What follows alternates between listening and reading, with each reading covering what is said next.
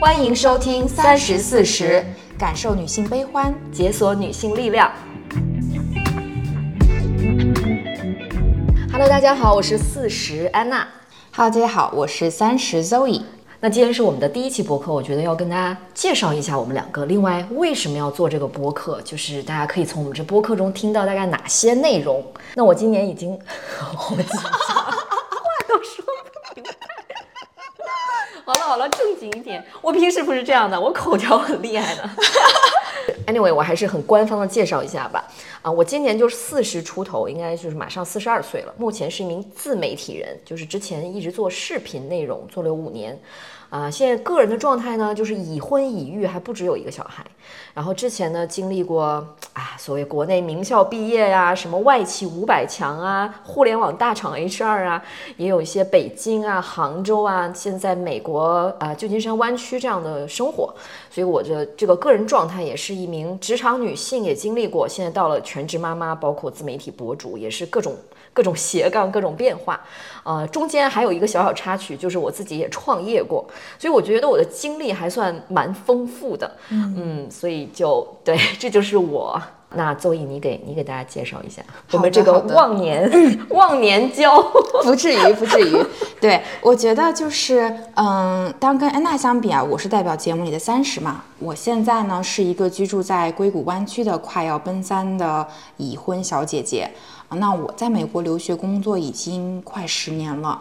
嗯，我自己本人的全职工作呢是一个科技公司的 HR，也算是阅人无数吧。然后毕业之后呢，阴差阳错的一直在大厂里做着和自己上学时学的毫不相关的工作，但是也可以说是乐在其中嘛。如果大家有兴趣，我们也可以针对工作求职的话题多聊一聊。毕竟我发现很少有个播客可以凑齐两个大厂 HR 的。对，因为我也是，嗯。本科啊，研究生学的都是理工科，然后毕业第一份工作包括实习就是作为 HR，然后也是做了七八年的这个 HR 的经验。然后我和邹毅的相识也很有缘分，就是觉得我们俩为什么都是 HR，每天各种吐槽，然后也看很多网上那种就是关于找工作，因为现在好像普遍呃从毕业生到年轻人的困惑，都看了很多那种各种帖子，然后我们就就觉得蛮有共鸣的，特别想说点什么。对，呃，另外我观察发现就好。好像互联网上，就是像我这种四十多岁的女性，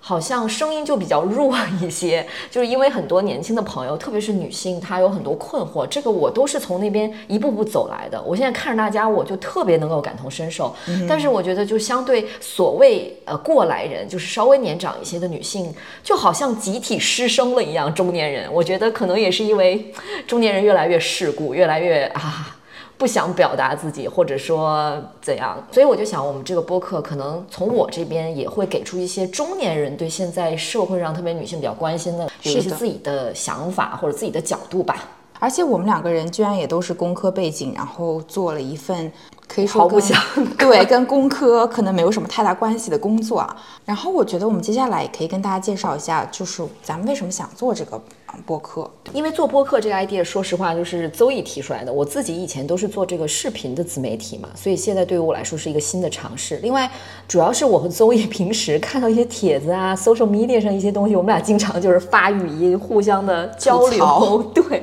或者吐槽，就是几十秒、几十秒这种语音。所以他说，哎，我们要不做播客？我在想，嗯，反正我们私下也会这样这样讨论，就为什么不把它录下？对，还不如分享出来这样子。对对，那对于我自己来。说的话，建立这个频道的初衷是因为，嗯，我是蛮喜欢声音这种传播媒介的，嗯，我自己就是一个重度的音频服务使用者，基本上每天上下班堵车的时候都是会听播客的那一种，而且我发现就是讲话是可以很快拉近和彼此距离的一种方式。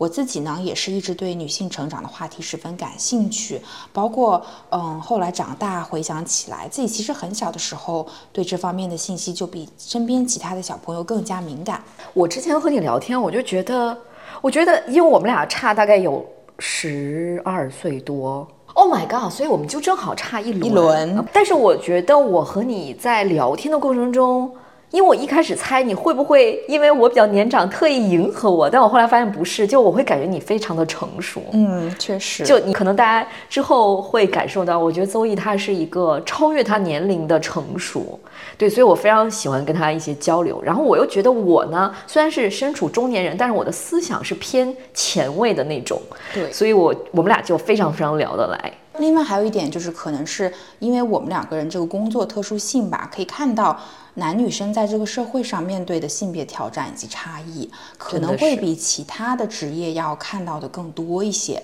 所以我觉得，就是因为我们的工作啊，包括我们过去的一些经历，让我们两个人更加相信女性独立的这样的一个重要性以及力量，同时也深深的感觉到这个社会对于女性主义的普及还任重道远。因为我身边有很多宝妈们，主要的朋友们也都是啊、呃小朋友的同学的妈妈们，我会其实有的时候有一种孤独的感觉，就是可能你和他们聊孩子什么的，他很多，但是你一旦 就是我有的时候会不自觉的去往前触碰他，就是我会可能提起一些对女性的权利啊，然后包括男女上在这个地位的差异等等，就是他们是没有思考的。所以你就没办法跟他去深入，因为他没有思考。你再跟他聊一个话题，他可能就是很很任意的给你一个什么答案，嗯，所以我也其实就很难 get 到你。对对，所以我有的时候就觉得也没办法跟他们去聊太多，而且你你生活中你也不不能说，比如说像美国不能逢人就聊政治，在你没有跟他特别熟，不知道他的立场的前提下，对对对，所以我就觉得播客对我来说也确实是一个很好的渠道，可以帮我就是我主动伸出触角，帮我找到。能够引起共鸣或对这个事情很感兴趣的人，那么如果有缘听到的话，是不是也能够引起他们的思考？因为播客的听众，我觉得是互联网上现在这个不太好的环境中相对理性的、比较会深度思考的这样一群人，所以我觉得是蛮好的一种方式。对对，而且我觉得不光是就是像你说的这种宝妈群体吧，像我身边就是。嗯，已婚未育或者未婚未育的朋友，嗯，其实能够聊到性别话题的朋友也非常非常少，嗯，你很难说是找到一个对象，然后可以围绕着女权话题深入的聊下去的，嗯，所以有时候想吐槽都找不到人的那种。对对，而且我们俩也说实话，也不是说在这方面的学者啊或怎么样，我们也是可能从。嗯，某一时刻就突然对这个东西有意识，但是一旦有意识之后，你就会发现你再也回不去之前那种，对，就像眼睛被蒙着状，你一旦打开了那个天窗，一旦打开，你就看什么都能够从多一个角度。但我们俩也想就是重申说，我们并不是那种。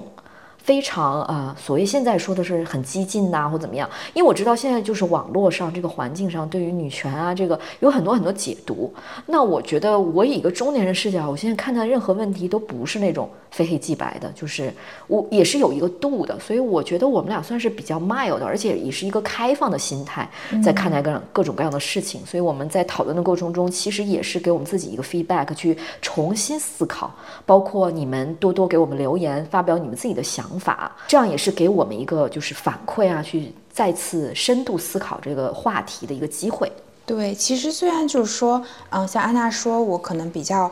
跟同龄人相比，我可能更成熟一些，但其实大部分的时候，我觉得是你在引导我，就我们两个人。真的是因为对女性主义的观点非常契合，所以每次在社会上产生一些热点话题的时候，我们都可以聊起来，而且总能够产生共鸣，同时还可以从彼此的身上可能得到一些慰藉，或者说是嗯嗯力量。嗯，对，是的。所以我觉得这种力量不应该只局限于我们两个人身上，我们应该也可以。呃，通过播客这样的形式吧，我们也想做大家口袋里的闺蜜，嗯、能够在繁忙的一天的时光里呢，给大家带来一点点的温暖，成为链接女性力量的一个纽带。嗯，好棒，好棒，期待。所以大家订阅我们。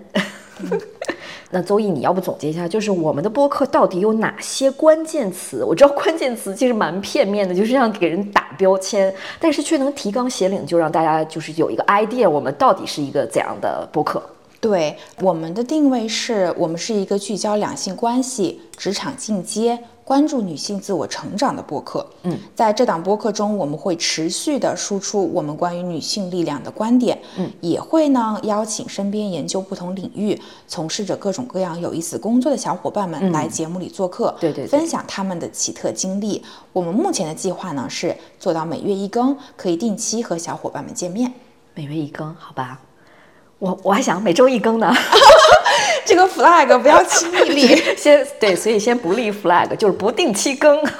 就是我们会保证每月一更啦，因为我们也是刚开始做。好，那今天就是三十四十第一期播客跟大家见面，大家了解了浅浅的了解了一下邹毅和我这个三十和四十的两个女生。欢迎大家在小宇宙、喜马拉雅、Apple Podcast、Google Podcast、Spotify 平台搜索三十四十，并收听我们栏目的播客。最重要的是留下你们对节目的反馈和意见，我们期待与大家的互动。三二一，那就让我们下期再见，拜拜。拜拜。